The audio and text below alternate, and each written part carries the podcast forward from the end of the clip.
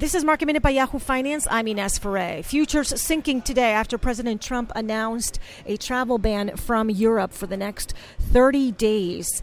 The airlines are getting hit in pre market as well as the cruise liners. Carnival down 23% in pre market at levels it hasn't seen since 2009. This is after the company announced that Princess Cruises will stop its global operations for 60 days.